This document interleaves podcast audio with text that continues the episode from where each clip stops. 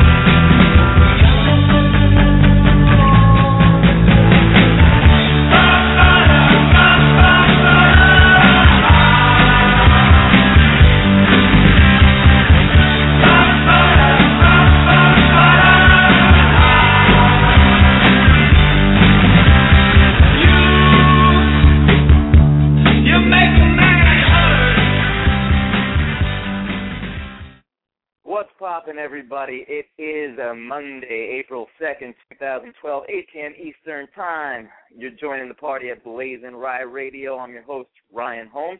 Uh, follow us on the Twitter at BlazinRy Radio.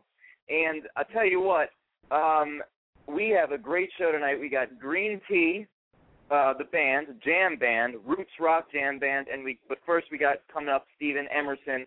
Um, and but now, first, before we get into anything else, I'd like to introduce uh, the Soledad to my O'Brien. Please welcome my co-host Tamika Kidd.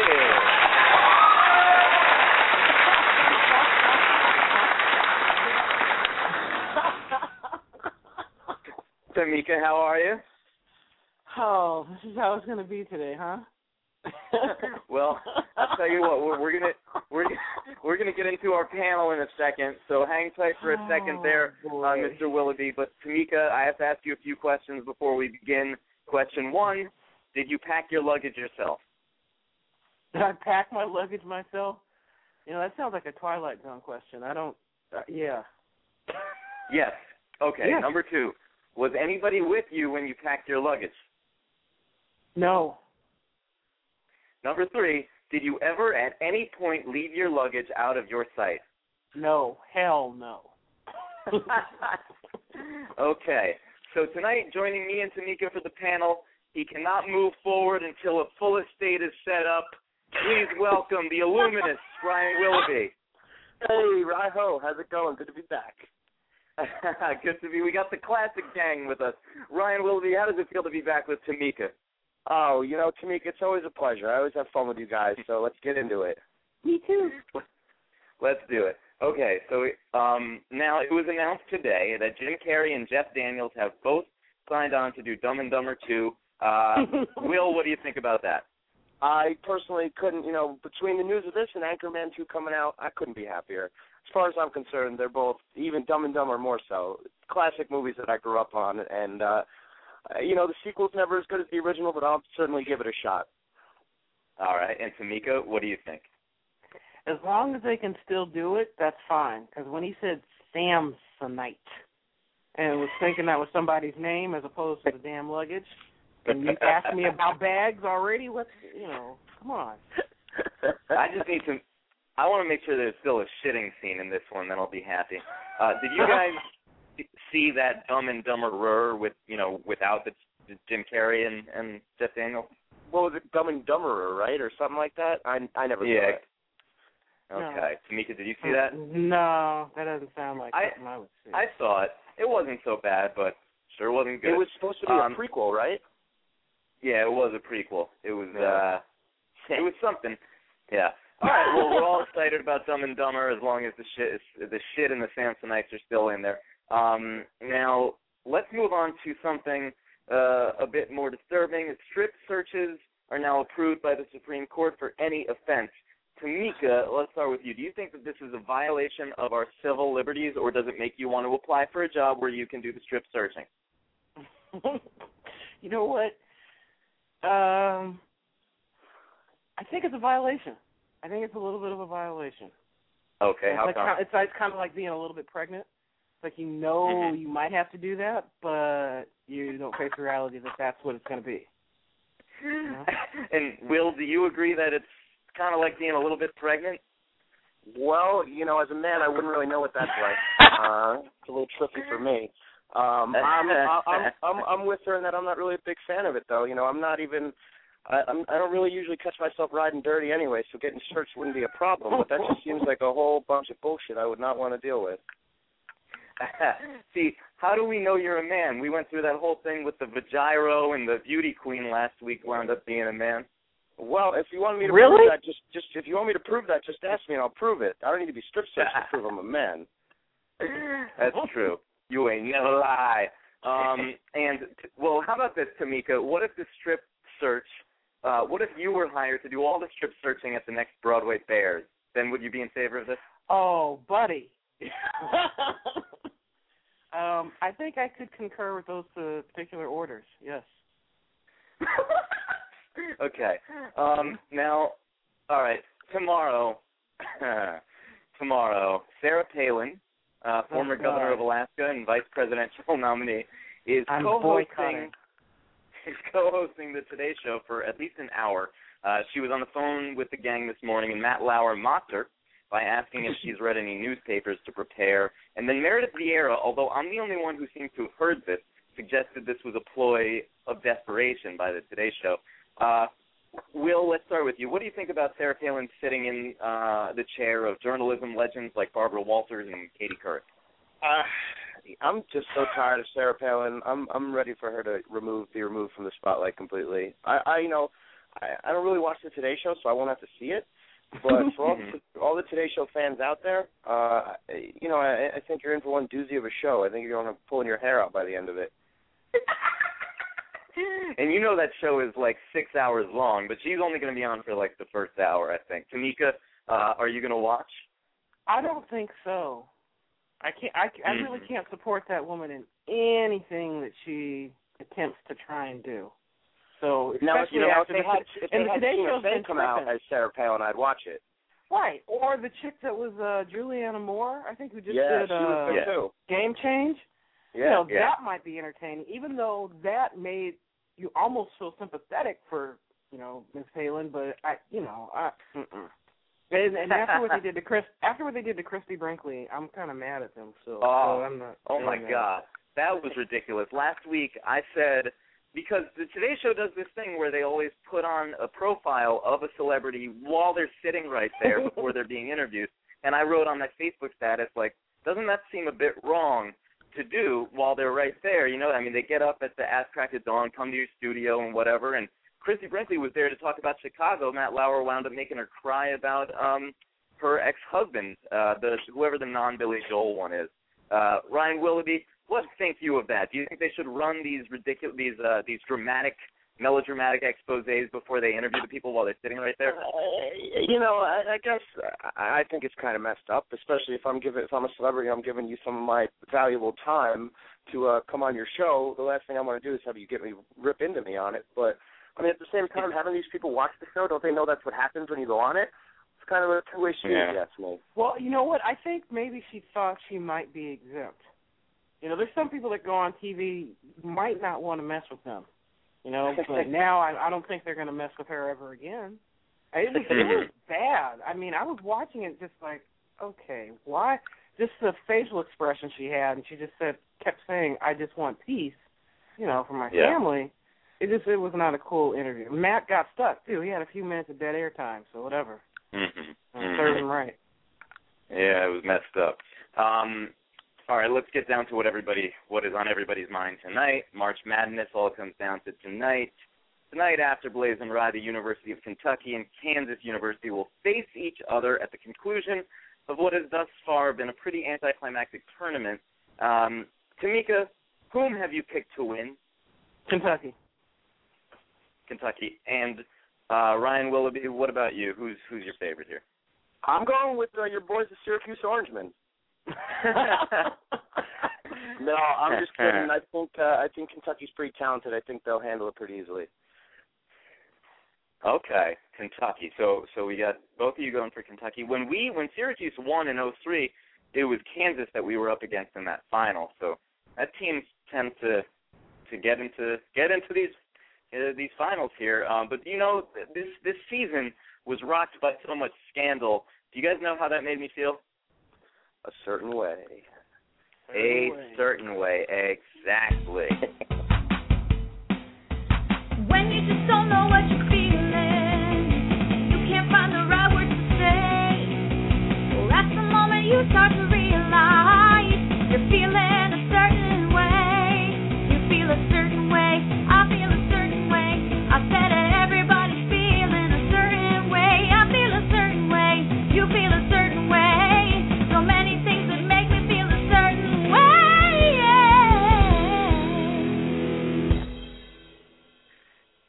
regular season of NCAA Division One basketball made me feel a certain way.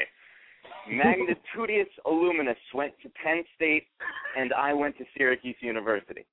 On behalf of college alumni anywhere, I urge Division One schools to stop hiring diddlers as assistant coaches. That's some Division Three stuff right there.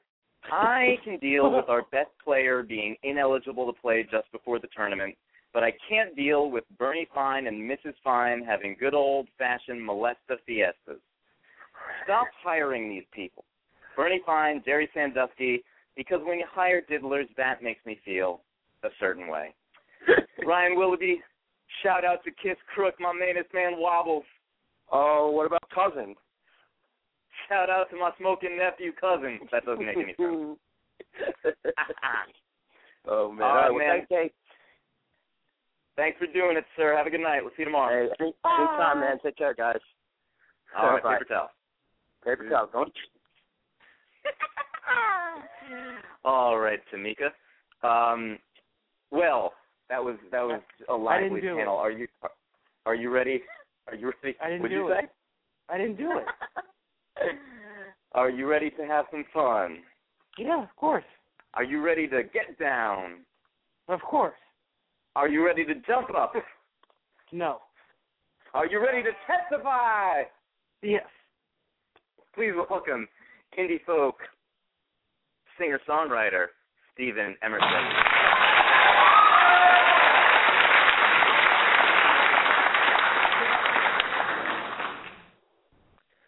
Steven, sir, how are you? I'm well, thank you. How are you? Doing fine, sir. Now, did you know that you, Steven Emerson, share a name with a political pundit? Uh. I know there's a guy who's a uh, expert on terrorism. Okay. Really? So how many people get get your music and are upset that it's not you talking about terrorism? Uh, that has not happened yet.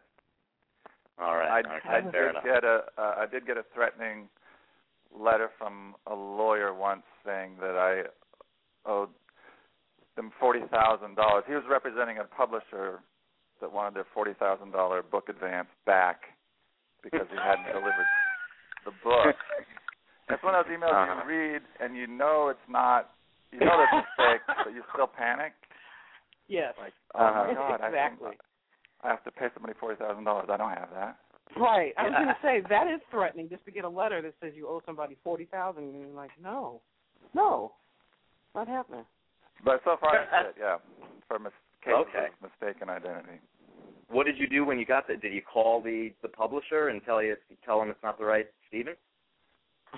Uh no, I just responded. I said I think you, you this email went you know, went to did not go to the did not reach the person you intended it for. Um, this was an my- email. They sent it via email. They emailed it, yeah. They wow. So now they're emailing people that they owe forty thousand dollars. All so right. much easier. Um, now, Steven, I, I like your voice. Any singing aspirations? do I have any aspirations to be a singer? As a matter of fact, I do. Um, yeah, I've recorded a few albums. hmm Now, in your in your picture on your website, you're dressed like a member of the Cherry Poppin' Daddies. Uh, not how I would imagine a singer songwriter. Did the swing revival uh, influence your fashion choices? Oh yeah, so I once um I'm just kind of imagining what you're looking at. Um, yeah, so I've I've had I've three CDs out. The, the the latest one, the recent one that's just about to come out, is is very acoustic, stripped down, kind of organic sounding. The record before that was a, a very different sound, which was um inspired more by like a Al Green kind of vibe, kind of a Mhm. soul '70s soul kind of thing. I'm a big fan of uh of Bill Withers also, who who, who does the. I mean, it's That's what I acoustic. It's, picked he's a up on. songwriter, but he's got he's got groove to it. So those. Yeah, that's what that's what I picked up on, which I thought you know was really good. Thank you. I mean, you have a very nice. Um, if I can even remember the correct key. It's almost uh, baritone sound when you're singing that soulful. So it's really nice. Yeah, I had an interesting when I first started singing. Um, I couldn't sing along with any songs on the radio because I had a, a a lower voice Mm-hmm. than you know the whatever was on the top forty at the time, probably Foreigner or Journey. Hard, hard to sing along with with those guys. Um, so I would go through like records to try to find someone who sang low that I could just to you know because I just kind of wanted to you know I was learning to be a singer and and I, I found a, a odd selection of of songs from people like Kris Kristofferson and uh, Leonard Cohen's a low singer. Um, Mhm. But then then I found Barry White and and and I was uh, gonna say Barry. You should have gone straight to Barry. yeah, I should have gone straight to Barry. Straight to No Barry messing or Teddy around. or Teddy Pendergrass, one of the two. yeah, no, yeah, Mhm. he, he's a guy whose name I hear, and I never really explored his music. But um, Well, I, I you just mentioned um, uh, Leonard Cohen uh, had an influence on you. Um, now he spent years uh, at a Buddhist monastery and came out a different person, uh, as you say, with a deeper understanding of the world. Do you have any plans to do the same? yes, I get a, a few some free years. Yes. Um, um, no, I that is um, that's a certain you know that's that's alluring to me in a certain way. I don't know that I would that that I would go to that extreme. Um, Did you just say a certain way? yeah. Oh God. BlazinRy Radio no longer retains the rights to the Certain Way theme song. Hit the brakes, Florence. Back to you, Ryan, and what's her name? Sorry about that, sir. Continue. Yeah, I'll have to look up that reference later. Um, yeah, going moving into uh, uh, living in a monastery. No immediate plans. Um, Tamika, are you going to live in a monastery soon? Mm, well, I don't know. If my roommates, I don't know. Never mind. I, No co- no comment. Um, now, listening to Leonard Cohen, Steven, I can't help but get depressed. Were you super depressed because you listened to him? well, there's another artist named uh, Nick Drake that that I uh, was a favorite of mine and still is, and a lot of my friends would listen to it and they would say that same thing. Well, this this is kind of depressing, isn't this depressing? Um, so I, I mean, I, I you know, it's just music hits different people, you know, in a different way. I, I there's certainly uh you know, I'd say melancholy, you know, something melancholy about about both those artists, but but there's also beauty in, in the lyrics um that that you know I really reacted to. So I I didn't find it I did not find it depressing. So you just were influenced by the the melancholy aspect of it, but it did not depress you per se. Yeah, I mean, and and I'm a you know I I appreciate lyrics and and uh, I think Leonard Cohen's one you know before he was ever a songwriter he was a a poet for years in, in Canada and he was like you know got the highest sort of national awards for poetry and and uh, so he I mean he was a real uh, serious wordsmith before he's he started writing songs. Um, Wordsmith. That's a good word to use. Two and, words. and you have actually published some poetry yourself. Um, what uh, made you do that? Was it was it Cohen's influence on you, or or what happened there? I was just doing when I was living in New York. I was doing a lot of writing, and and you know some things uh, found their way into songs and and others didn't, and I had sort of uh, collected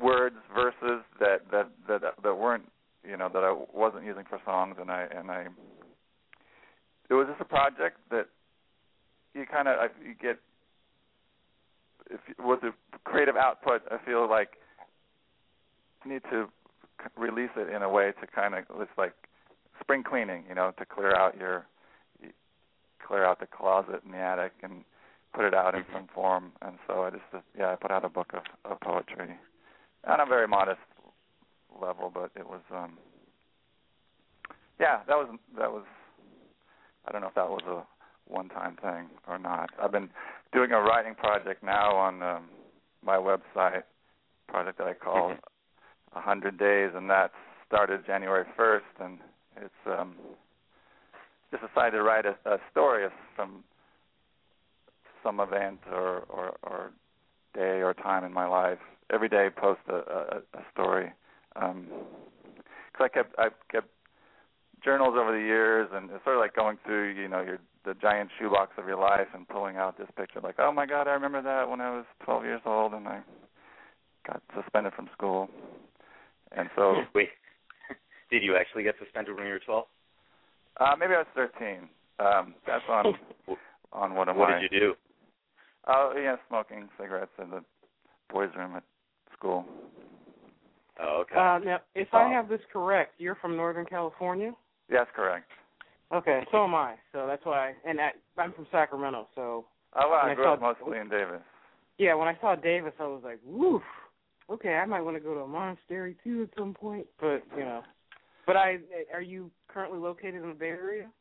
Uh, I'm in Berkeley now. Yeah. Yeah, Berkeley's nice. I One like of my Berkeley college roommates is from uh East Bay area, and we'd always go hang out uh by UC Berkeley. So Yeah. has Berk- moving around the country obviously that's influenced your writing. Which do you think was better for you, the East Coast or the West Coast? Especially being from up north, because it's completely different than if you're from LA. Yeah, they're yeah, they're just really different states, Northern California, Southern California. Yeah. Um Yeah. I'm yeah, the time I spent in New York was really valuable to me. It was very intense, you know, um but it was sort of like boot camp almost for for songwriting. I mean, I went there specifically to uh I had been in bands before and and toured a bunch and put out some records as a member of a, a indie rock Mhm. band, but then I was just, you know, going solo and wanted to get real serious about songwriting and um so yeah, I fell in with a, a group of other songwriters who who were um you know a lot of people go to you don't go to New York to chill out, you know. you go to New York cuz you're on a mission. And so the the kind of focus and, and intensity um was really inspiring. It's something that's hard to um you know maintain for for years and years. Um Mhm. but for that period of my life, my 20s, and it was it was it was really good for me. So now, yeah, now I have a different different perspective, and I've uh, kids, and I've um, not as a you know not as intensely in in in that kind of um, environment. Sure. And you mentioned that you used to uh be in a rock and roll band, uh True West. It actually uh you guys opened got to open for REM. Um how did that come about and what was the experience like? Uh, that was a, that was really fun. We were we had, we were touring around um, the you know college circuit, um, and uh, we did a show in Athens, Georgia, where where REM's from, and um, Pete Buck, the guitar player, came to our show, and he liked the band and introduced himself afterwards, and asked you know invited us over to a party at his house. So we went over there, and and they they were just coming out with um, their Fables of the Reconstruction album. And then, uh, yeah, uh, we got back from our tour. Then we went over to Europe and did a tour. Then we got back from that, and then their manager called and said, "Hey, you guys want to open some shows for for the tour?" So yeah, we were on did all their West Coast shows and up and down the coast and in, in Canada, and um, they were really they were just really the nicest, down to earth, friendly guys. Um, we got to go on stage with Really? them and uh, jam, you know, do, for encores, and um, yeah, it was a, it was a great time. Kind of Yes, you would humbling. I mean, Hmm? Sorry, I was going to say you would expect that rock bands at the height of their success, you know, as huge as REM was, maybe wouldn't be the the the nicest, uh, most down to earth group of guys. But I, I guess that that was not your experience. No, not at all. And I think you know there was like they they were certainly, you know, on the rise as far as their their popularity. They they it was pre you know um losing my religion and you know the top 40 success. So they were um Mhm. um and I don't know if that changed them or not. I I- you know uh, but um you know they're they're southern guys they're from all from Georgia and um just you know regular guys. Um we you know we had our the five of us and all our equipment and all our luggage in a van you know, and they had their giant tour buses, and it was kind of humbling to be following them around from town to town. But um yeah, it was a really good experience. Really good experience. Cool. And and how you initially got into music when you were growing up? Um, you started playing guitar, and and then you wound up playing the drums uh, because it was an easier uh, entry into getting involved in in rock bands. Why do you think that is? Um, I think you know a lot of guys in high school want to play guitar, and you know they want to play shredding solos. Um, Yeah. And um, I just uh, I I yeah I my brother I have two older brothers and we all played instruments and and one of my brothers had a drum set and and he was playing drums and he kind of got more interested in guitar and I had electric guitar so he started playing my guitar I started playing his drums. And um I just picked it up pretty quick and then started playing with some other guys and and then all of a sudden we were playing gigs and and um so yeah it just it wasn't any big calculated move. It just sort of Right. happened. Then I you know I we started playing um yeah getting booked to play clubs and stuff and that that's fun when you're 17 to you know be playing at a bar and you know 21 uh everyone else there you know. None of your friends you know you're in high school and you know like it's it was cool to be playing playing at clubs. Absolutely.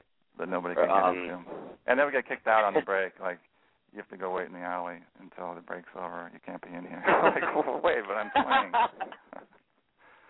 Um, would you say that drummers are a weird bunch? Well, that's certainly um, they certainly have that reputation to a, to a certain degree. um, there's plenty, now, of, there's plenty of says- drummer jokes, but um, um, you know, it's interesting. I, I started playing with with more, uh, you know, at a certain point, I started playing with, with jazz musicians, and and I don't know, it sounds snobby using this word, but like more serious musicians. When by that I mean guys who, I mean, there's plenty of rock guys who you know never study music but are just amazing musicians. But I started playing with guys who who there was a difference to me between wanting to be a good musician and just wanting to be in a band. And at a certain Mhm. point, you know, the, this idea of identifying yourself as like, yeah, I'm in a band, you know, if if you're not, you know, that just wasn't really enough for me. And like, that's one of the reasons I switched from drums over to to songwriting. Is like, because I didn't want, I didn't have this ambition to be a great drummer, but I was, Mhm. you know, I was in a band, and that was, you know, that's fine when you're when you're young. But long answer to your question. So you know, musicians I meet who play drums, but who are who are musicians, and in other words, they can they can they can piano and compose a song, and but the drums are the instrument they chose to play. You know, the Mhm. they're kind of a different breed than the drummer you the type of drummer you alluded to. Um the kind of odd guys who just like there's one there's one story about this drummer who's like in this band I I can't remember the context, but it's something to the effect of like don't try to talk to him about anything but drums. If you go in the room, you can talk about drumsticks, you can talk about drum heads, but everything else is uh-huh. uh, off limits. So they're Wow, out there. That's great. um, it says uh, Steven, on your bio that on your on your third now you we've moved on from your band days to your your solo days. Um, it, it says on your third album you stripped down to the bare essentials. Did you record this album naked? Uh, I knew where that was going. yeah, I'll, I'll pass on that question. Uh-oh. Scandalous answer. Um, let's see. Uh, now, okay, so also in your bio it says the big topics um, love, loss, memory, hope, the sort of subjects that sink sophomoric songwriters while allowing honest, impassioned workers in song like Emerson to shine. Now, when people read that, how conceited do you want them to think you are? well, if I wrote it, uh, then they they would certainly be entitled to feel I'm very conceited. Um, yes. Um, what can I say about that? It, yeah, if that was um, how conceited do I want them to? Medium, I'd say medium conceited. Yeah. Hey, Medium conceited. Yeah. You got it. You got it. Don't worry about it. um, well, I want to make sure we break our listeners off with a song of yours. Um, can you tell us a little bit about uh, Paper Crown, and I'll go and pl- ahead and play it. Uh, yeah, that's um, a lot of the a lot of the you know I was thinking of my my son. A lot of those lyrics are a reference to to spending time with him, and and uh, you know stri- stripping things down to the bare essentials. You know, outside of what I was wearing at the time, was a, for me about um, getting uncomplicated with with with arrangements and and with with um you know even song structure and and also I don't kind of how uncomplicated kids can be how they can you know emotionally and, experientially can just you know get excited about you know seeing a roly poly bug or or that it's a sunny day or so this song you know I was trying to get to that place. Richard Thompson has a song uh, a lyric that says something like you know how how can we be innocent again? And and that's sort of that's what I was trying to to get back to that sort of innocence seeing the world having that sense of wonder that kids kids have Absolutely. Uh, well, this is Steven Emerson with Paper Crown. Be right back with Steven.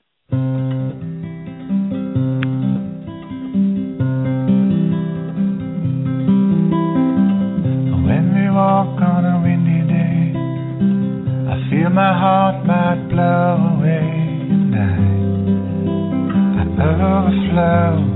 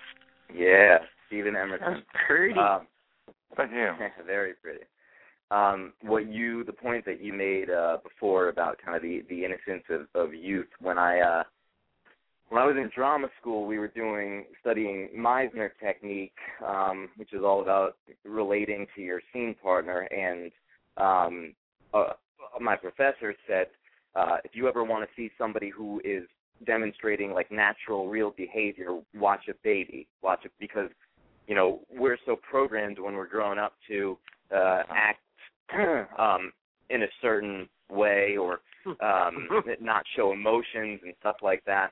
Uh, so that I think kind of is the same thing as what you were saying before. Yeah, absolutely. Yeah, that's that. Yeah, that's great. Babies, Yeah. babies don't lie. They haven't learned yet. Babies don't know how to lie yet. Um, Tamika, did you lie when you were a baby? No, but I know there's a famous phrase out of the mouth of babes. You know, it goes Right. truth to some extent. Because I know one time uh, watching my nephew, uh, he was sick, and I said, "Come here, sick boy," and he goes, "That's not my name. That's not very nice. Being mean to somebody doesn't make anybody feel any better." And I was like, "You know what? You're right. I won't do that ever again." I think he was like two and a Aw. half. I was like, "Oh my god, okay, I'm done. My sister can come get him anytime." now, yeah, they, um, they cut right to it. Yeah. you were uh Steven, you were part of a uh, a songwriters song swap type uh group in the West Village. Um I'm guessing it's it, it was kind of like a feedback group for songs that you've written. Did anyone ever say someone else's song sucked or was it uh a bunch of people patting each other on the back? Or somewhere Uh, no, I mean it was pretty. um No, it wasn't a support group. it was it was New York style, you know, reality.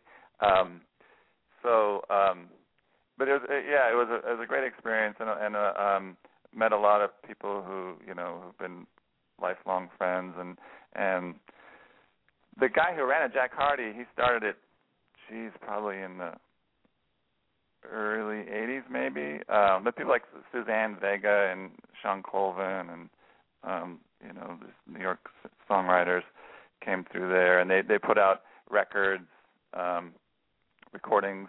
They had a label called Fast Folk. I think well, some of Tracy Chapman's first recordings were on that, and uh, now Michelle Shocked was part of that.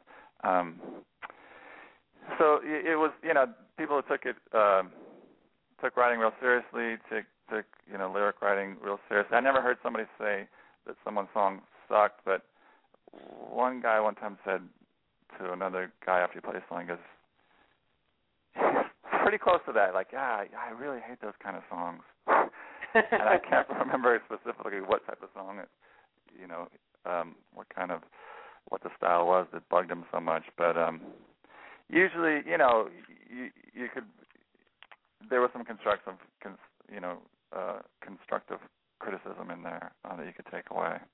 And then for me, I guess the big part point, you know, I felt I was growing as as a songwriter was to, you know, I didn't ne- need people to like it. You know, I didn't need approval. Like, you know, I played my song, and certain, I knew certain people were gonna have their beefs with it, and I knew other people would like relate to it. And uh, you know, for me, that was kind of get kind of graduating in a way. Like, okay, yeah, this. I mean, I, I felt confident that you know when I wrote a good song, it was a good song. But when I first started there, yeah, it was really, you know, I didn't have that. I was coming in very green, and um, hmm Do you think that that was the most important thing you learned there? I think so. You know, hmm getting to the point of not needing someone else's approval. Yeah.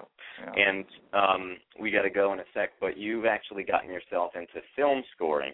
Uh, how is that whole process? How does it compare to, say, recording an album? Um, well, you uh, you really, you know, you're serving the the image that's on the screen, and um, it's really, yeah, it's been a, a wonderful, just whole new type of creativity, and, and collaborating with with uh, visual artists has been a lot of fun, and it's amazing when you first start doing it, like how, and you start looking at films and watching them without the music, and then watching a scene with a different piece of music, how huge an effect um you know the music has on the the emotion and the experience of watching uh, whatever the visual is. Sure. Well, this has really been fascinating. Uh, is there anything uh, you want to say? Any any shows coming up you want to plug before we go? Uh, no, just say my uh, new CD is coming out. You can go to my website, Steven with a V, Emerson, one M. I'm not the terrorist expert. Um, and I'll be giving this CD away free, free download on my website. Nice. I I've never heard anyone advertise their album by saying I'm not the terrorist, Expert. but um, yes, sir. And you'll you'll be giving it away for free, you say? That is correct. Well, how about that? Uh, all right, check him out, Steven Emerson. Thank you so much for stopping by, sir. Thank you so much. Very enjoyable. Take care. Good night. All right. Now, Tamika, um, when when we were playing that song, uh, was that you I heard moaning in the background? No. Was that you I heard moaning in the background? Yeah. All right. Our next guest tonight is the front man, or as I like to say, front man of a band called Green Tea. Uh, it is a roots rock jam band. Here is uh, Trevor Roark.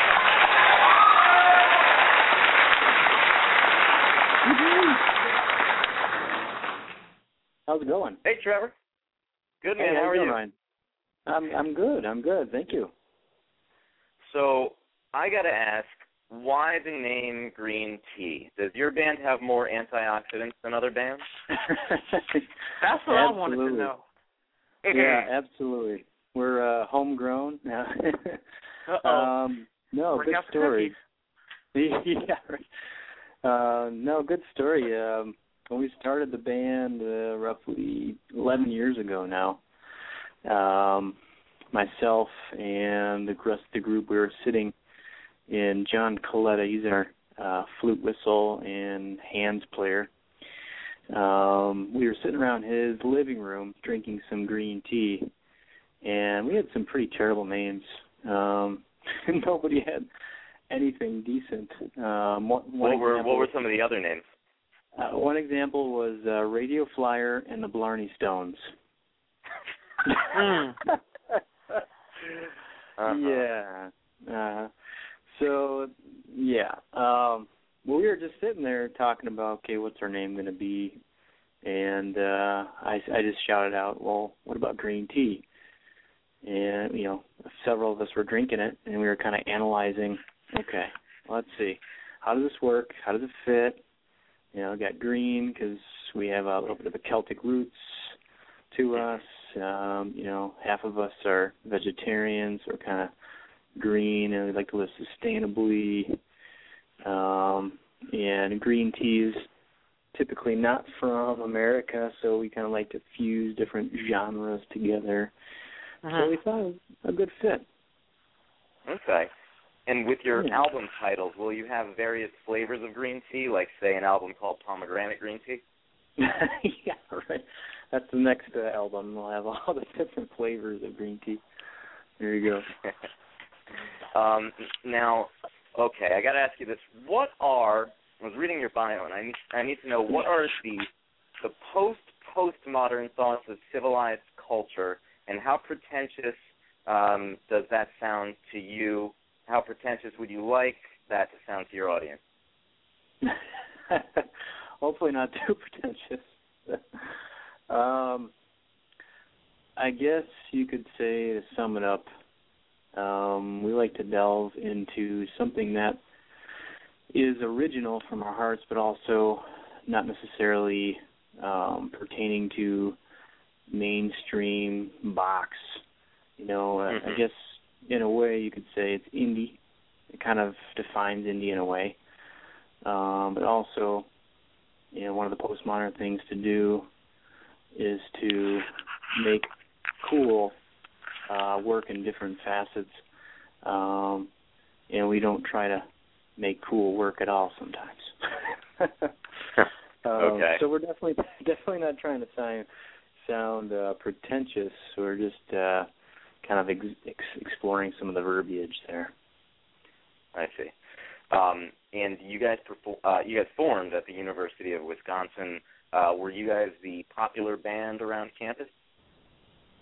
Um, yeah, actually, it was kind of interesting. The, the first time we performed on campus for what we thought were going to be friends and and whoever that decided to show up, uh, we basically sold out, and that was I think what 250 people at the time. So it was kind of a a neat deal, and uh, we had hardly played anything yet. Wow. So uh, it, yeah, people had talked and you know a buzz started. And when I look back then, it's like wow, our music has definitely evolved um, to this new uh, newer indie roots rock, which is what we call it now.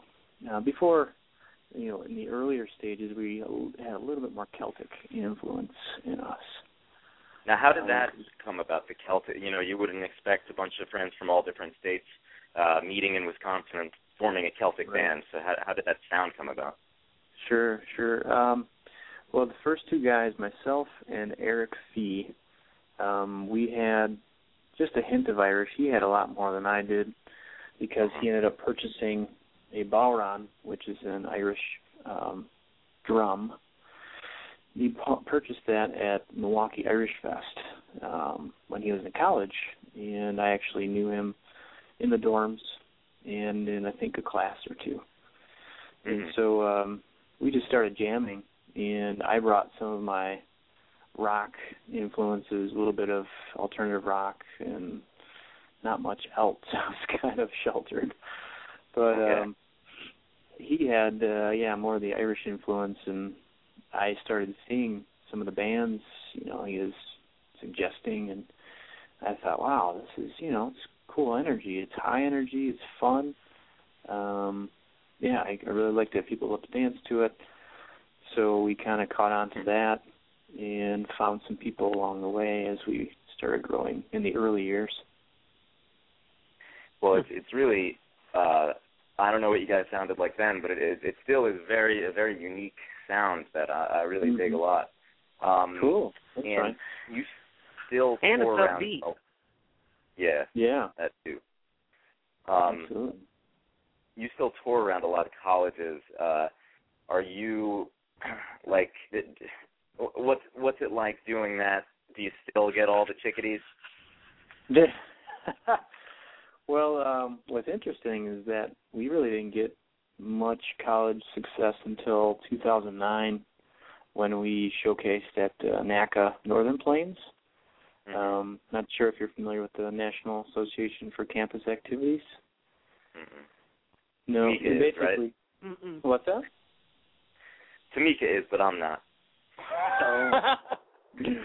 so Continue. basically, uh, the the uh, college conferences and, you, and a whole bunch of different bands showcase for 15 minute slots. It's kind of like South by Southwest, but much smaller and, and just for Mhm. colleges. So um, we showcased there at a, um, a spotlight slot back in 2009, and then colleges started paying attention. Um, it's really cool, and, and we started getting interest from colleges, and and I kind of stress some of the booking that I do. Um, I, I focus a lot on colleges now. So um, yeah, they you know the energy is is awesome. I think some of the stuff that we do, whether it's original, we do a few covers in our show just to kind of you know get people thinking about wow, you know I kind of saw that in them, but I wasn't sure. You know, we've had that response before, and some people request things, you know, you know covering Are, are your covers are your covers like Jethro Tull? Because I can't really imagine Hootie and the Blowfish with a flute in it. You know what I mean? yeah, actually, uh, you got it. Uh, we do a Jethro Tull song almost every show. Um, we do Mhm. Locomotive Breath. And uh, John, yeah, actually, John is our eldest member, and he saw uh, Jethro Tull live back in the 70s. And so he Mhm. was uh, kind of a major influence on John's um, genre tastes as well. Cool. So, Um, yeah. uh, Tamika, I hear you chomping at the bit over there to ask a question. well, uh, just out of just out of curiosity, I know what I read today too. Um, Mhm. Some of the people you've been compared to I think someone mentioned that you might be compared to the Red Hot Chili Peppers when you got when you guys have the songs that you're really just rocking out to. Which um Mhm.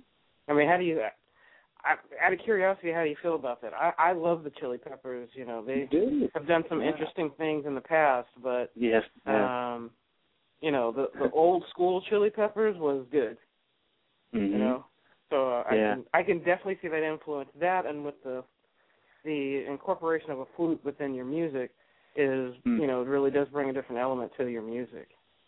Yeah, No? yeah, absolutely. Yeah, I've uh, you know we've gotten that before, and one of the things that we did to bring light to that comparison as well is we we ended up arranging uh, a Chili Peppers medley. Mm. So yeah, it's kind of cool. We do a uh, right now in our set we do a, a drum solo to introduce the second set if we got a break in the middle, and then Zach goes crazy on the drums, and as soon as he hits you know his stadium ending, uh, John Jolka, our bass player, goes right into "Can't Stop" by Chili Peppers, the Mm. big a- the big ass uh, bass line yeah. uh, really really cool, funky. Uh, and then we throw in uh, Aeroplane, um, Give It Away, uh, Dani California, and Rain Dance Maggie. So Wow, we do wow. a nice little medley. Yeah, So we kind of. What's that? With give give it away, you're kind of with some of those songs, you're kind of incorporating a little hip hop into your your Celtic music as well.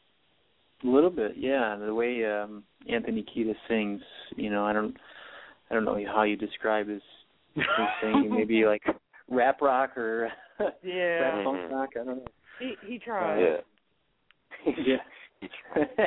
Um, so three quick questions, and then we'll play a little bit of your music for our listeners. Um, Sure. what's your favorite place to play? Your favorite venue? Favorite venue. You want a specific one or like a type of venue? Uh, the more specific, the better, as my old acting professor Victor Lazaro would say. um, I think um the one that topped it off was actually this year, even though we've had some larger shows. I mean, we just played a show in front of I know it was somewhere between 2,500 and 3,000 people, which is amazing and a lot of energy. But we just did a show this March. Um, it was up in Northland College, and it's up in the northern part of Wisconsin, and they have not you don't have much of a of a, a population there. It's kind of a smaller liberal arts school. They focus on um, natural resources, conservation, stuff like that. But it was uh, the venue. It was uh, you know intimate, and I think there were probably somewhere between 150 to 200 students there. But they were just going nuts. Everyone was dancing. They were having fun. There were some people from the community that were, I think, previous fans or had heard about us and wanted to see what was going on. But um yeah, it was just the energy was there. Everyone had a blast. That's awesome. Now I I remember now that you say that I remember reading that um one of your shows got rained out so everyone went inside this hall and the hall was packed to the brim because people were very frantic. Um how do you feel about the fact that your band causes uh riotous behavior amongst youngsters? They're gonna call us the next Rage Against the Machine. No, I'm just joking. um, yeah, yeah, that's pretty intense.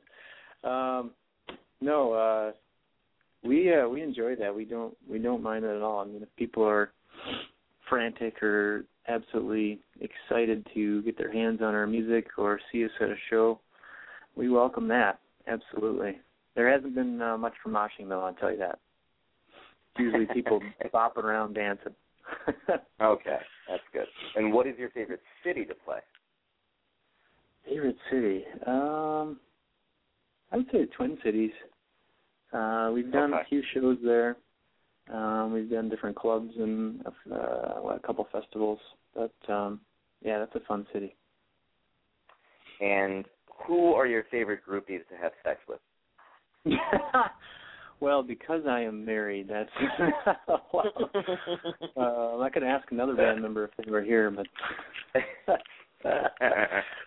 Good question. Um, good question. Okay. Well, why don't we, on that note, um, break off uh, our listeners with one of your songs? Can you uh, go ahead and tell us a little bit about uh, Indigenous? Sure. Absolutely. Um, John and I got together last, I think it was last, late last summer, and we were looking at putting together kind of our own rock song, kind of like a flute rock song that included some of our passions. You know, again, like I said before, he has that Jethro Tull influence, the, flute rock, and um, or I think some people have called it art rock. Um, but also some of my influences with uh, Rage Against the Machine and some other, you know, Chili Peppers and some other uh, different rock bands. So we wanted to write a tune um, that not only had some of his um, cool lyric writing ability, but also uh, a little bit of a hook and giving space to some of his flute rock um, dabbling because he loves to just jam on the flute. So that's what you'll hear in this song. He definitely jams on it. That's Yep. nice. Yes, he does. Uh, here they are, Green Tea with Indigenous. We will be right back with Trevor. They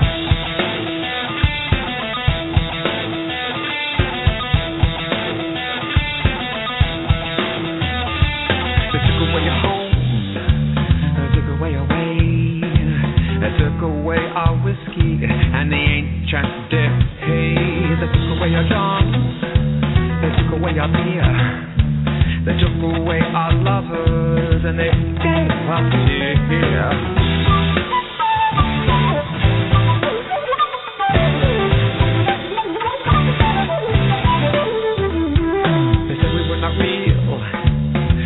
couldn't feel. They said we were not human, that we'd only still. They said that we would lie. They said we had to die. They said that we were on the dirt, and there's a gleaming sky.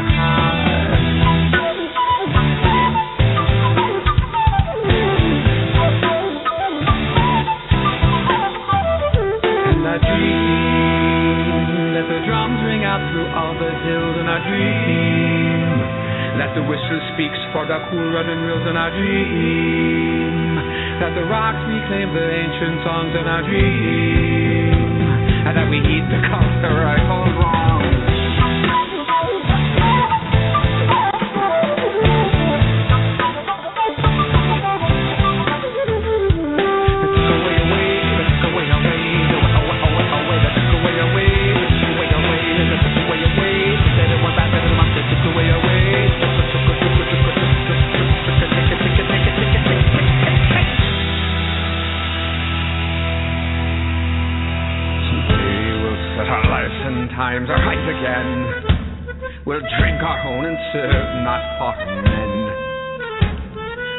Our tongues will sing the notes they used to know. Not spit out words that taste like rock and roll.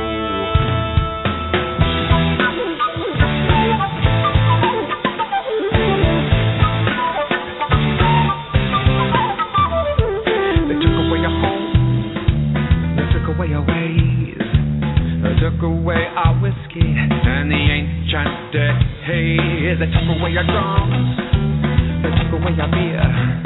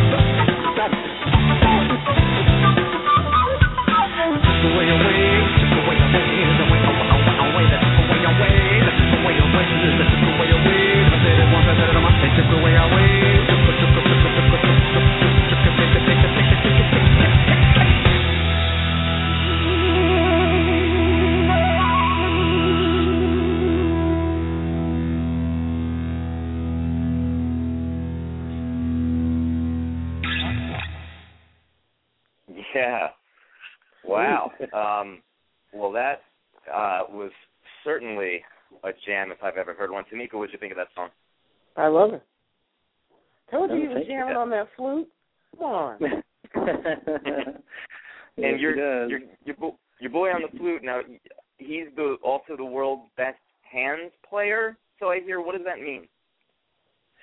Well, he's yeah, he's one of the world's best hands player. Uh, I've I've done searches on uh, YouTube and Google and whatnot, and really haven't found anyone as good as he. Uh, what that means is, um, and most people have heard this uh, when they were a kid. Uh, you know how you used to make those little owl hooting noises when you put your hands together, cup them together, and then kind of blow into your thumbs. You know, hmm he does that, but it's not just that. He plays every, any note you can think of, and basically any song you can think of with that type of technique. So basically, he's playing his hands kind of like a flute or a whistle. Mm. Wow. So all Yeah. he's doing is putting his hands in front of his mouth, and and that's his that's an instrument for him. Yep, exactly. That's pretty impressive. Yeah, And so uh, you guys do a lot of um, improvising with some of your songs and, and blend in a little live jamming. Uh, does that sort of keep things fresh for you guys? Mhm. Yeah, absolutely. Um, like for example, the, the the Chili Peppers medley I was talking about earlier. You know, a band could basically just do the cover as is, or you know, one song as is, but in between each song and even in between verses of those songs, we have uh, solos trading back and forth between keyboards and flute, whistles. Um, even in like Give It Away, I pull out the jaw harp, which is unexpected because I don't really play jar. Just adds a little flavor because they actually have that in the song. If you listen to, I think it's the chorus of Give It Away, you'll listen. They they actually have the jaw harp in the mix. Wow. Yeah, that's kind That's of really one, of the, one of the ways. Yeah, one of the ways we keep it fresh in our shows. Are you influenced? Are you influenced in that respect, in the jam band aspect, by since your sound is so different? I'm wondering, are you influenced by bands like the Grateful Dead or Allman Brothers or Dave Matthews Band? Yeah, yeah. It depends on you know which band member you actually talk to, but myself personally, um, I've been a fan of Dave Matthews Band for a long time. Um, John Butler Trio is a, a really cool band. Uh, he likes to jam out. Um, there's a couple other jam bands out there that I'm a fan of, but uh, our bass player, for example, he he likes the Dead. Um, John Mayer, you wouldn't consider a jam band, but um, he's a huge fan of John Mayer because he just absolutely tears up the electric guitar. if you've ever Mhm. watched him on YouTube or live. Mhm. Um, so yeah, it depends on you know which member you're talking about. But yeah, there's definitely some jam band influences across the board. And your mission on your site reads uh, to share the unified soul that is music through ever exciting songs that drive bodies to move. Seems pretty Mhm. sexual, no? well, you know, it's it's part of the deal. It's part of the deal. would you, Trevor Roark, uh, would you ever be a judge on American Idol if they asked you? Would I ever? That's a tough question. Would it have to be? Oh, would I have to sit next to J Lo? hey, yeah, you you would have Hey, to be on valid- one side of J Lo. That's a valid Then- question. Yeah, then the answer is yes. Oh, okay. I was gonna say most men wouldn't mind being next to J Lo. Yep, yep. The answer is yes. If I had to sit next to her, um, otherwise, I don't know. You know, there's a lot of variables you're you're talking about here, but to go through that commerciality, it it might be tough. It might be tough. Mhm. You know, because Um, everything how they're packaged and ah, I don't know. I could talk about that for a long time. um, I I would do it in a heartbeat. Tamika, would you? Yeah. No. Uh-huh. What's your Um, reason? I, actually, your I want rationale? I want I want Seacrest's job. I don't want to judge. I just I Oh yeah, that'd be fun. Um, and let's see, who do you want? Trevor, who do you want to win the Republican nomination? Oh jeez. well, without getting political, I would say Steve Visor. I just no, I'm just made that up. I don't know. uh, I'm with you there, Steve. yeah, America for Steve. Um, Steve. Yeah, I'm not Let- sure. I'm not too sure. I think I think there's too many bumbling idiots out there, so I'm not. I don't know if I want to go there. That's true. um, yeah, yeah. Sorry, no God. any, any listeners out there, but yeah. Oh, nobody's listening. Don't worry. Um, now, since since we're going along with the whole jam band thing, do you Mm-hmm. do you smoke a lot of pot? I don't actually. You I don't. No, I tried it uh, a few times in college, but um, you know, after that, nothing, nothing at all. Got you. Um, now, Yeah. Tamika, do you know what time it is? Oh no. I think I do. Oh boy, it's time for yeah, for get ready. truth or dare. No. Oh, all right. We're gonna play You're a right. game. It's called Hot or Hot Mess, where I give you guys a list of things, and you tell me if they're hot or a hot mess. Uh, Trevor, are you ready? all right, let's go for it. Let's open it. God, who's a mess? Come and get you. Oh, love the mess, love the mess, love the mess. Please love the mess, love the mess, love the mess. That was Uh, hot right first- there. That was hot. nice. The theme song is hot. Good. Um, Yep. The uh, we we get like half hot messes on the theme song and half hots. I, I love it, but some people they don't like it. Uh, uh, first up on hot or hot mess, Justin Bieber. Hot or hot mess, Trevor. uh, hot mess. Okay, how come? I am not sure. and Tam- Tamika, Justin Bieber, hot or hot mess? I don't know her, but um the, the skin's looking pretty good with all the uh, damn proactive commercials, so I don't know. now, I read Tamika one of your statuses that Oh, said, God. or as the Irish Uh-oh. say, statuses. Here we go. That's it said. Um, it said. Now, I had nothing to do with that provocative Justin Bieber commercial. No, I said However- proactive. I said proactive, not Uh, provocative. She busted? Busted? Jesus Christ. That's are two different sounds like a things. hot mess. Yeah, hot mess. How about that? Hot mess. Next, Move on. next, next up on hotter, on hotter hot mess. Well, we were talking about Sandusky before it had to go come full circle. All right, next up on hotter hot mess, um, Britney Spears, hot or hot mess, Trevor. Um, I guess when it comes to body, I would say hot, and then everything else hot mess. Okay, and Tamika. Hot mess. Shaving her head off and shit. I knew you were going to say that. That was like five you? years ago. Dude, she got picked up by an ambulance. I mean, I don't know. You- She just had a lot. You know, I think she's from Louisiana. She just needs going back home or something. she needs to go back home. For, for a Uh, little bit. Get herself uh-huh. together. Hang out with Okay. again. How about Steven Tyler appearing now as a judge on American Idol? Is that hot or a hot mess? Let's start with you, Tamika. I have to say hot mess still to this day. And it's only because he tried to hit on his daughter before he realized that that was his daughter. Wait, what? What? You didn't know that? No, I didn't hear this. What?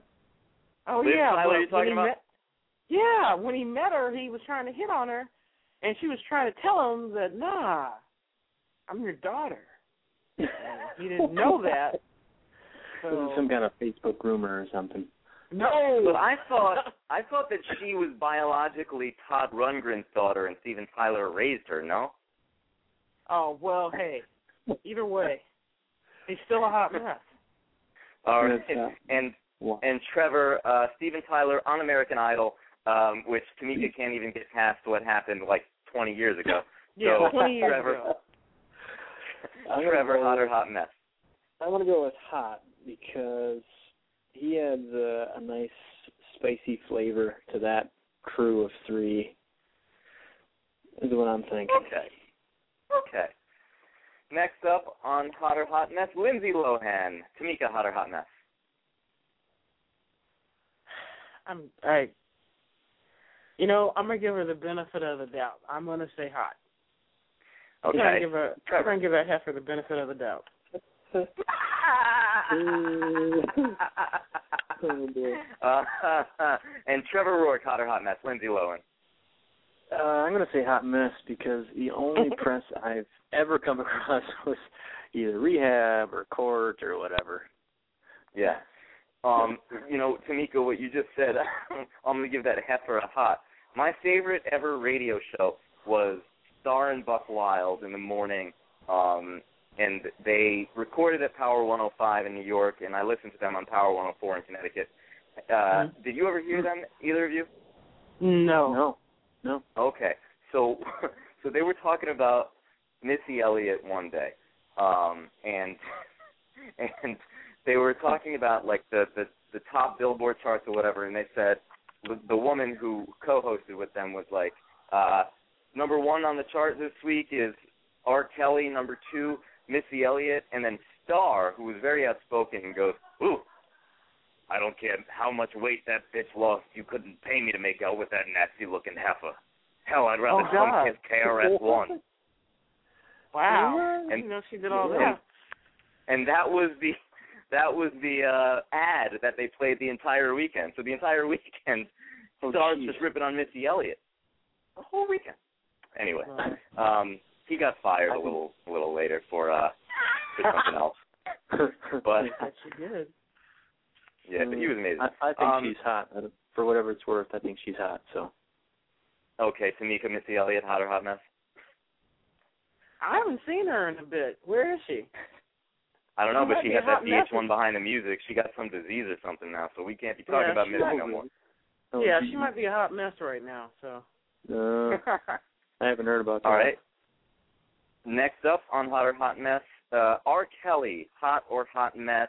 Trevor, let's start with you. R. Kelly. Oh boy, I'm gonna go with just uh, plain old hot mess. I don't know too much about the dude, but what I heard before was kind of negative stuff. So And Tamika, hot or hot mess. I concur. Hot mess. All right. Um, well, I completely disagree with the both of you there, but Ooh. uh, that, that's my boy. TP2.com is the best album I ever heard. Any song could have been a single off that album. Um, last up Mm. on Hot or Hot Mess, Tamika, why don't you throw one at us? Give us a Hot or Hot Mess. Justin Timberlake. Hot. I think he's. I, I'm gonna go with hot. I think that's um, yeah, I, I think he's universally known as hot at this point. Yeah. All right. it. Come a Well, long way.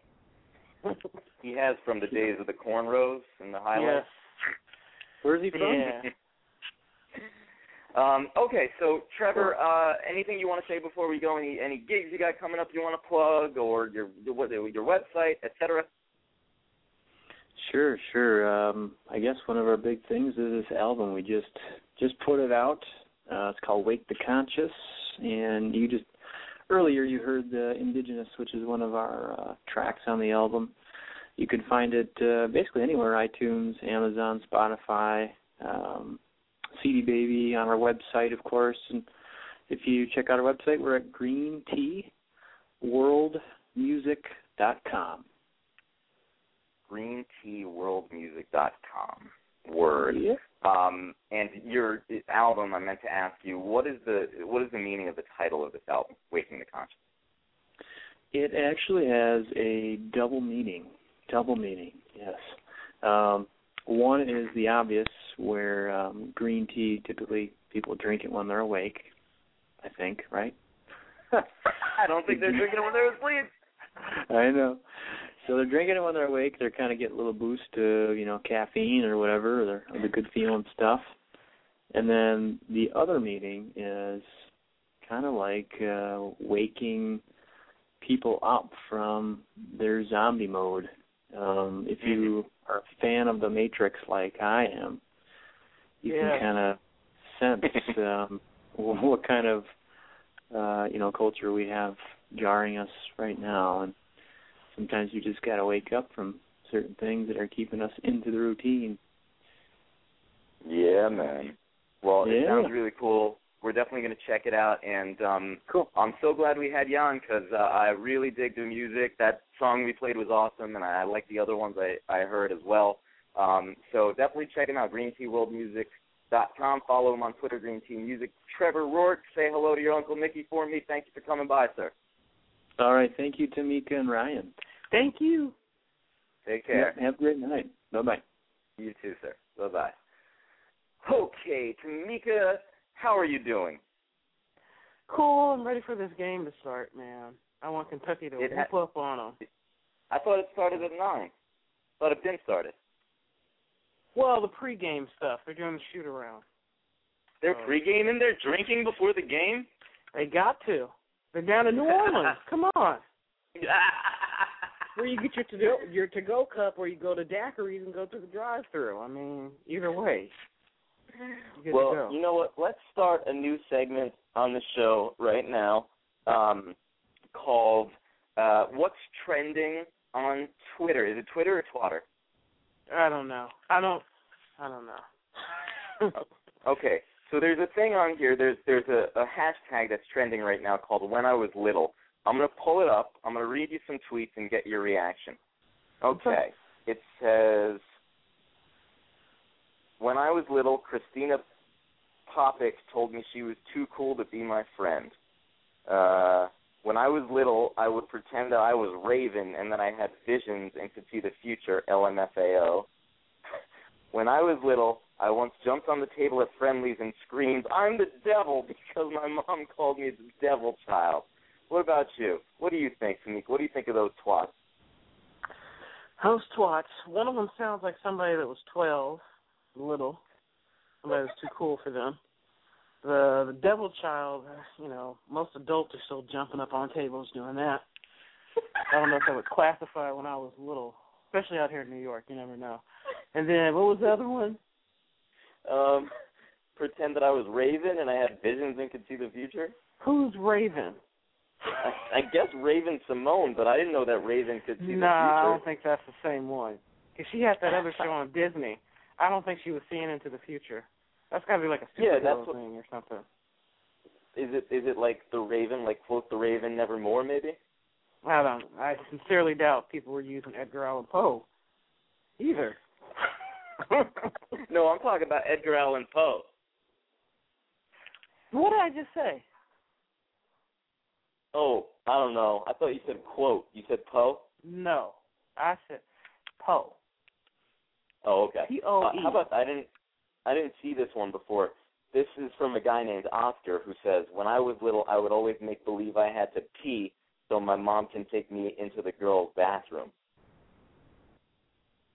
That sounds like the making of a um, slightly psychotic person.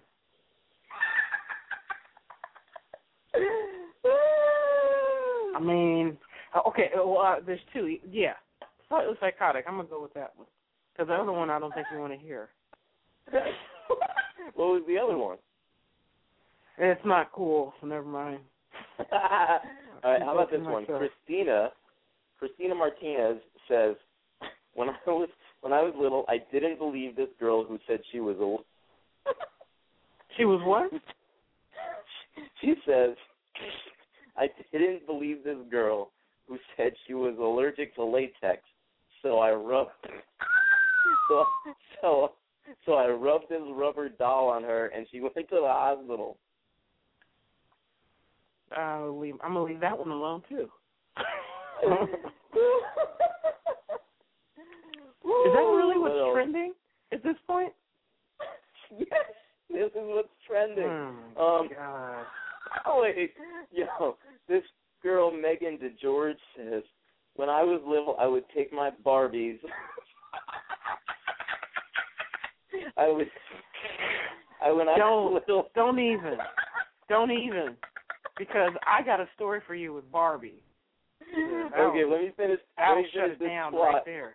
Let me finish it, and then you tell the story. She says, when I was little, I would take my Barbies, wet their hair, and and put them in the freezer. Okay, that's probably okay, what's soon your story? that was a soon-to-be coroner. Um, I don't know what my deal was with Barbie. I didn't really care for her that much, apparently. Um, so I was uh playing with my other toys, uh Legos and other dolls, GI Joe, whatever, Star Wars stuff, whatever. My Barbie, my mother found it, and she came up to me while I was on the floor. She's shaking this doll in front of me. She's like, "Did you do this? This is sick. Did you do this? Is sick." So what I had done, what had happened to Barbie, my Barbie, I um, Mhm. you know, they they flexed backwards. So I bent her Yeah. backwards, chopped off her hair, burnt her nipples on the stove, and left her in her drawers somewhere, like somewhere in the house. My mother found it. So, you are a maniac. so, so trust me. When I told, when I was uh, in grad school teaching at Long Beach State, I told my uh, TA class that uh, for interpersonal communication. I told them that I never had one problem from any students. They were like, "Okay, bet." Because my mom was like, "Where'd you find fire?" I was like, "On the stove." Didn't care. Barbie, whatever. No, no love. What so mine would be when I was little, I mutilated the shit out of that damn doll. Wait, you would shit on the doll? No, I mutilated the shit out of her though. Oh, okay. So I probably should have done that. That would have. Oh, that no. so you you bent the doll back, burnt her knuckles, and did what else? Uh, Not knuckles, nipples. Nipples? Yeah. What do you mean you burnt your Barbie's had nipples? Yes. Okay, so you burnt I turned on the, I I turned on the stove and put her down on the thing and chopped off her hair and then all she had on was like some green drawers, undergarments. That's it. I left her somewhere in the house. hey, where did you leave the doll? I have no idea. All I know is my mother found it. And she was just disturbed. She was like, Did you do this? This is sick. Did you do this? And I just looked at her with this blank look. I remember that. I was like, Yeah, maybe. I mean, I don't like her. What you have? What you have against Barbie? Well, obviously something, but they- they never bought me another Barbie after that. They were like, All right then. oh my god, I'm crying. Okay. Yeah. Um, nothing on this I- I list swear- will top. I swear I'm a loving person. It just I didn't like her. So Nothing on this list will top that. So let's move to the other thing that's trending. So we had when I was little, and another one is um now that I'm older. So let's see what the opposite of that one was. God. Um, let's see. Whew. Whew. Uh, uh, kind of makes you look at me Mhm. differently now, right? No, I look at you exactly the same. But uh, these are not funny. These are like these are just I stand up Now for myself now. Yeah, like I um hmm. This well what is this? Now that I'm older this is reality and there's a there's a, a, a picture and it says sleepovers become ragers, juice becomes alcohol, candy becomes weed, butter knives become razor blades. They actually put butter knives instead of butter knives. Scraped knees became split wrists, and like cooties became broken hearts. Now tell me why we wanted to grow up so fast. Yeah. That was actually pretty good. You think about Yeah. the big scheme of things, even with uh, our first uh our first guest, you know, him talking about how the innocence of children, you know, and Mhm. then with Trevor and Green Tea talking about trying to bring people together. At some point as an adult, I think you just kind of you know, if you if you catch it early enough, you can kind of see, okay, maybe I can actually be happy in this lifetime if I do such and such and such. Otherwise, you know, you might revert back to mutilating a Barbie. You know, or wonder or, or wondering who thinks you're cool when in the big scheme of things, you don't work together, then you don't work at all. So, Yeah. There's a, a kid on Twitter, Frankie Roth. He still looks pretty young, but it says when I was little, Teletubbies were cute. Now that I'm older, I realize they are aliens with TVs on their stomach. Yeah, pretty much. You know what? What, uh, what I did hear the people in, uh, I think almost it could have been Amsterdam. It might have even been London. What uh, the adults were doing when they were watching Teletubbies, they were smoking out and doing shrooms and stuff, and then watching Oh, the yeah. Teletubbies. I'm, I'm sure that's a different show then. that reminds Kinda me of like- that, those plushies, those people who have sex and they're and they're dressed dressed like stuffed animals. Oh no, I didn't hear about that. That's horrible. Yeah, my friend um astronaut Mike Dexter is one of them. Mm. He kills werewolves too, though. Stay away from me. All right, well, Tamika, we have really covered all the bases tonight, and uh, that that story about the Barbie, I it, I'm gonna take that to the grave. That is Can't incredible. can't make that one up, dude. That's that's the truth. you That's said the it truth. like That's you were remember supposed to have done it too. You said it like, of course I burned her nipples and did all that and put her in her drawers. Yeah, I'm, I I did not like her, so apparently I still Hmm. don't. So that's cool. All right. Well, we are off next week. Next week, um, we are not having a show next Monday, so we will be back on. Um, mm, maybe On the 16th? but most likely, most likely the twenty third. Uh, Okay. Because I got to go to Florida. So uh, we take a little break.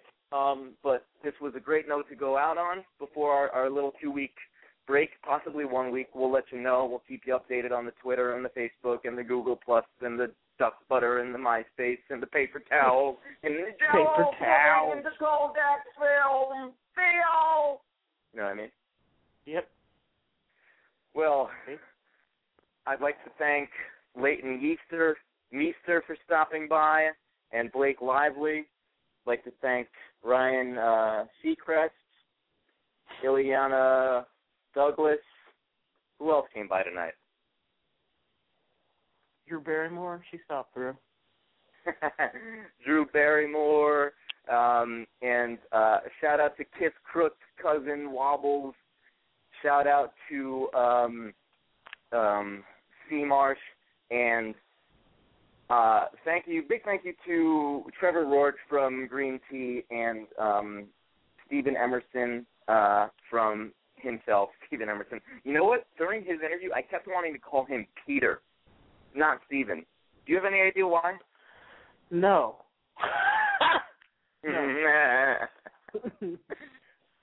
well, remember to catch our show on iTunes. Also, if you have a smartphone, um, download this app called Stitcher. Type in the code BlazinRy, and you are entered in to win uh, hundred dollars. When you do that, just enter in that code at the top of the app that says how you um, who, who referred you to the app. Just type in the code BlazinRy, and then boom, you're there. You can you can uh, subscribe to our show without ever having to download again. You can just uh, it just automatically appears on your phone with the Stitcher app. Um, all right, so I can think of no better way of ending the show than by saying it ain't showbiz, it ain't a biz.